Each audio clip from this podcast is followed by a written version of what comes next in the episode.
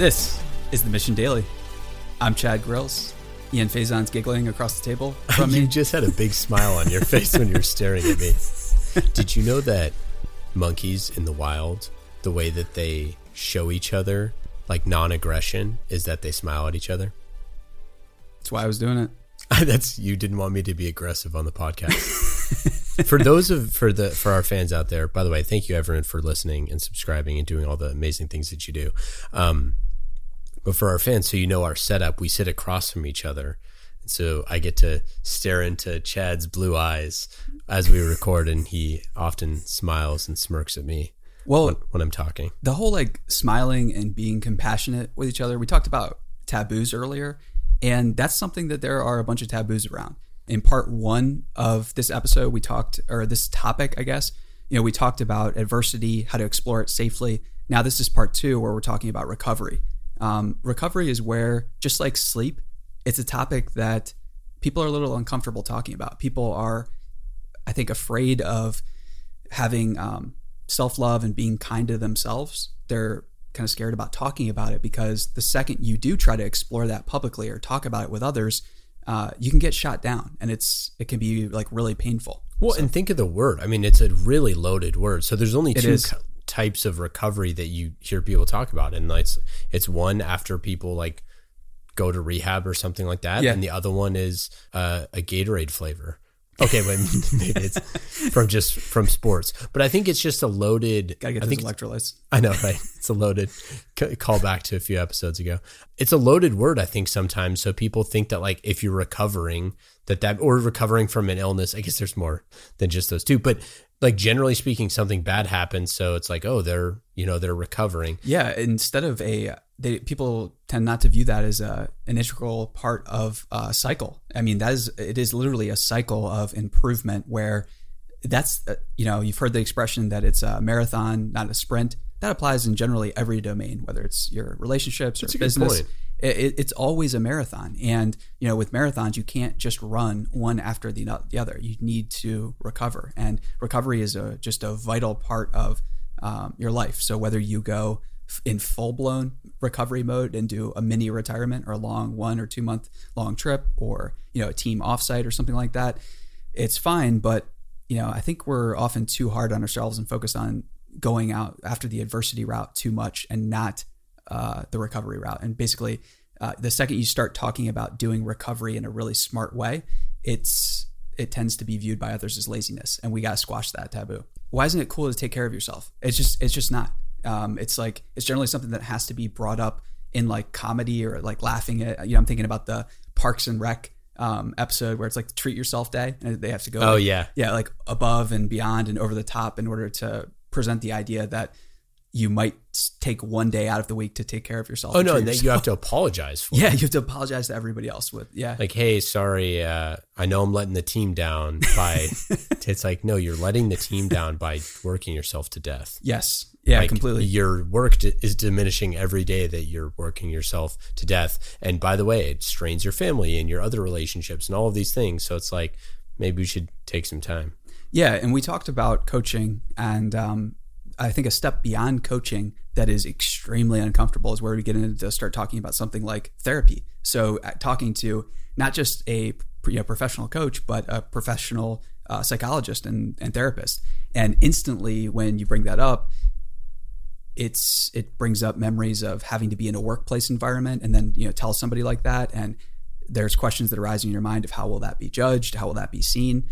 Um, but that type of outsider's perspective and a formalized approach to to you and someone who you're paying to help you is um is pretty cool so i, I think Yeah. that And it, I mean, it has the exact opposite of, of like the exact opposite connotation a lot of times. definitely uh, in most most cases. So, what are some ways that um, ways that we can look at recovery, or like tools, or things that we can use to lenses that we can look at recovery for ourselves? I, I think that casually exploring uh, therapy and coaches is something that's great. So just just the habit of calling up the offices or calling up coaches and just talking to more people like that is the the first step. So basically, um, doing that and doing it in a mindful way. So being aware of what thoughts come up in your mind when you talk about that or when you take the next step and you know reach out to somebody and then generally just mindfulness is the i think the best way to start the um, recovery and relaxation process in a great way. So by mindfulness basically means um, you know our definition here is watching your thoughts as they arise and trying to feel um, detached from the thoughts. Don't judge them too harshly. Generally just watch watch them pass by as if they were on a conveyor belt and So- just be very selective about choosing the thoughts that you would like to focus on and uh, hold or retain, and then being very impartial to the thoughts that you don't like and not associating them as having come from you, but instead just they're on this never ending conveyor belt that goes by. So, give me the pitch on mindfulness of why it isn't BS. Like, why is this not? Because I think that that's what people think, right? It's generally so. I mean, our minds, our bodies are, are something that we inherit at birth. They're miracles of technology. So, we mentioned before, your brain is the most complicated object in the known universe. And it's the result of you know, millions and millions of years of uh, biological evolution. Uh, and that's an incredibly valuable technology. Literally, there is no price tag on it. Science isn't close to uh, building a mind, and or science or technology. You get the point. And anything that we inherit at birth, we have a really hard time valuing, and it's really hard to place an appropriate value on things that you're given for free. Um, if you're not familiar with the price that was paid to attain that or give you that, it's going to be hard to use them effectively. So mindfulness, the pitch for it um, that I pitched to myself about why I should do it more, practice it more, is that it's literally training you to use your your hardware, you know, your your body and your your thoughts. Like the stream of thoughts isn't stopping anytime soon. As, as long as you have Yeah. a pulse, uh, as long as you're even when you're asleep, you're going to be dreaming. So just that practice of um, watching the thoughts and not identifying too closely with them is really liberating because we all have uh, not just like bad thoughts and thoughts that are uh, scary sometimes. Um, but when that happens, I think it's really important to, to remember that um, you're not a bad person if you think a bad thing. That's just a bad thought. Ultimately, you have to either carry it out into an action or action or just let it die if it's a thought that's not serving you. If it's the thought that's not giving you energy, power, or peace of mind, uh, to let it go.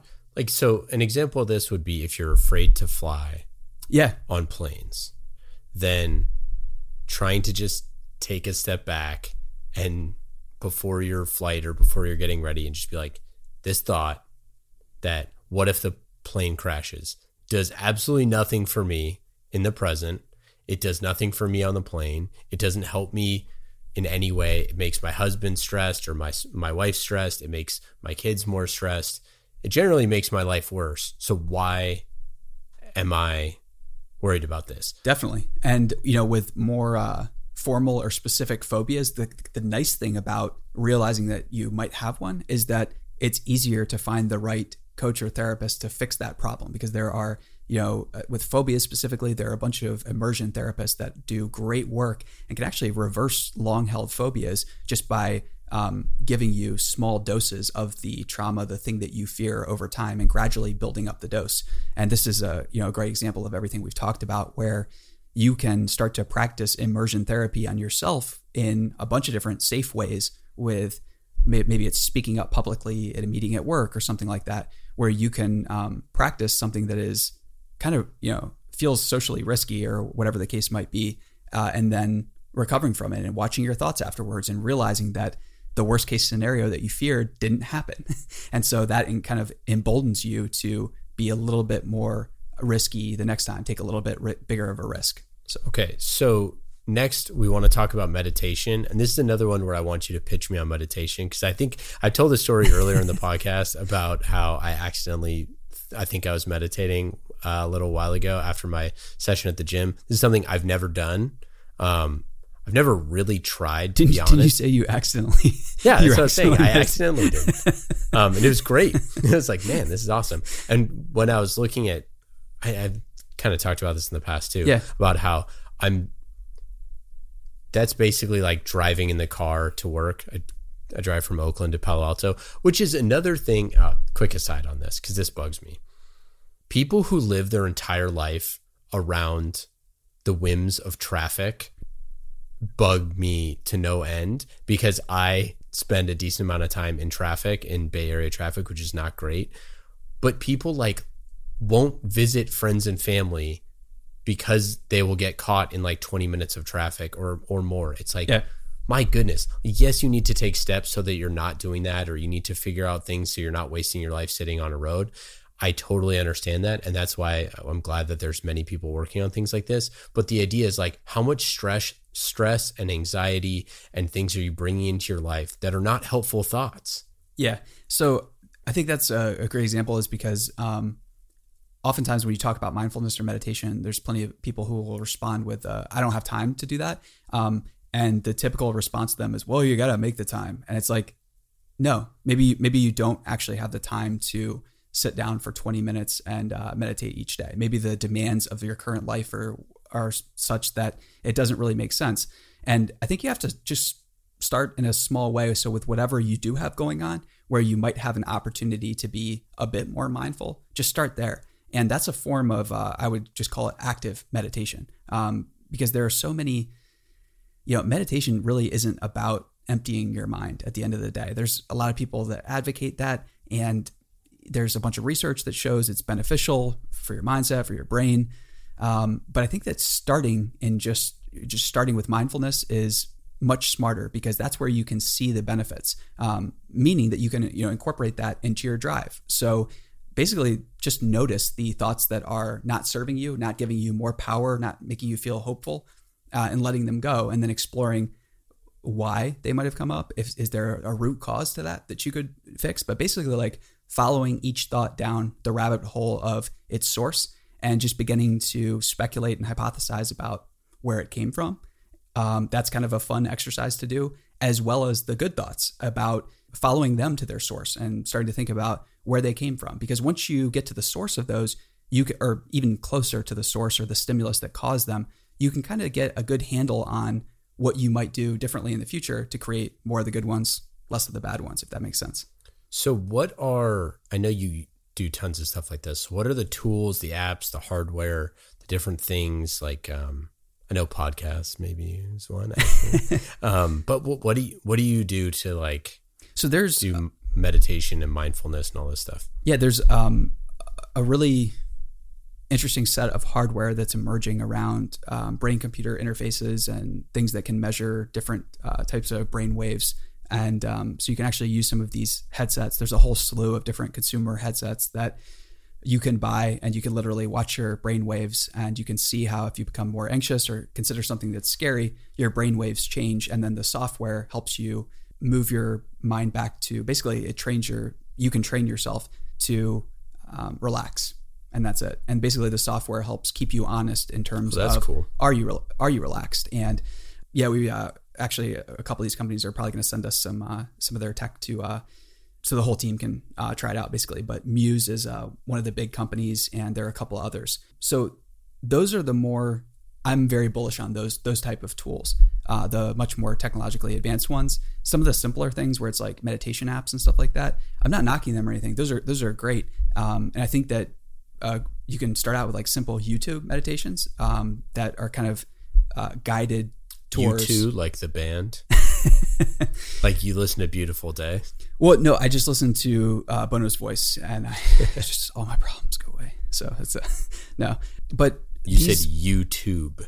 YouTube, yeah. So YouTube uh, active meditations. There are a bunch of great ones, world class trainers and coaches that are will walk you through.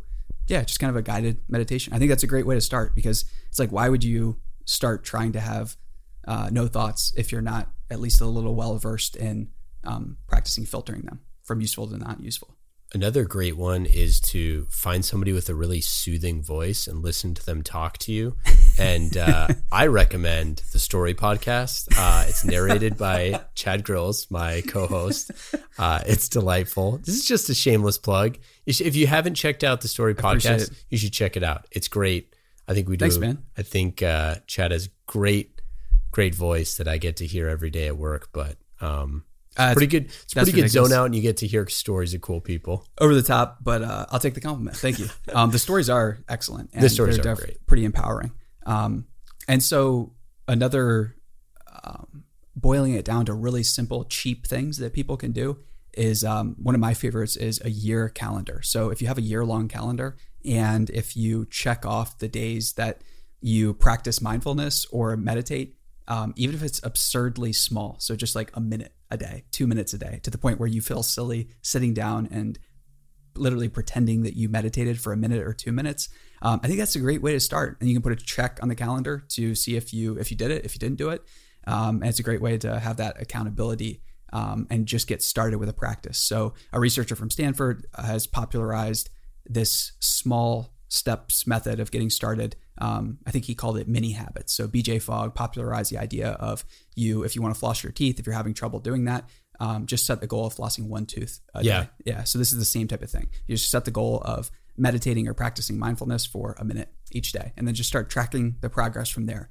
But that's basically giving yourself the permission to get started in such a s- absurdly small way is the step to relaxing, recovering, and I think really reclaiming your ability to heal yourself. Yeah, so a good way to do that would be like um, you could set a calendar reminder for Yeah. the first five minutes of work every day, like nine to nine oh five is blank time for you to just sit there and and actually this is a callback to a previous episode that we did about breathing, about how important like Breathe through the nose. Bre- breathe Gotta through your nose. Just yeah, spend a minute breathing through your nose, out through your mouth. Like if you start there, you might be able to uh, back your. I'll try. So I have not tried any of this stuff. I'll try it. Yeah, and um, making it even simpler than that to get started. There's some uh, promising studies that show six six deep breaths through your nose are extremely effective at reducing stress. So whether it's um, you know when you're in traffic and doing six deep breaths through the nose, or after lunch, or anything like that, it's um, yeah, there's always an opportunity there. I'm a calm driver. I never get road rage. I'm actually just a calm person. I really don't get. I mean, I get I get a little agitated just because I you know got a fire that burns deep. But uh, yeah, it's like bad drivers stuff like that. People cutting you off. Who gives a? Yeah, what is a family friendly podcast? We don't do much swearing. only so much you can do. But the bottom line here is getting the appropriate amount of recovery is something that you're probably going to have to fight for. It's not going to, it's, it's generally a taboo topic, but don't be afraid to treat yourself. And Yeah. with that, we will see you next time. That's it.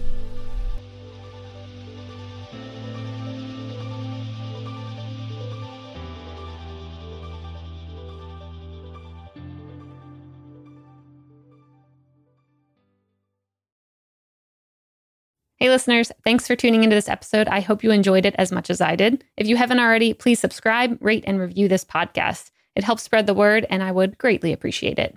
See you next time.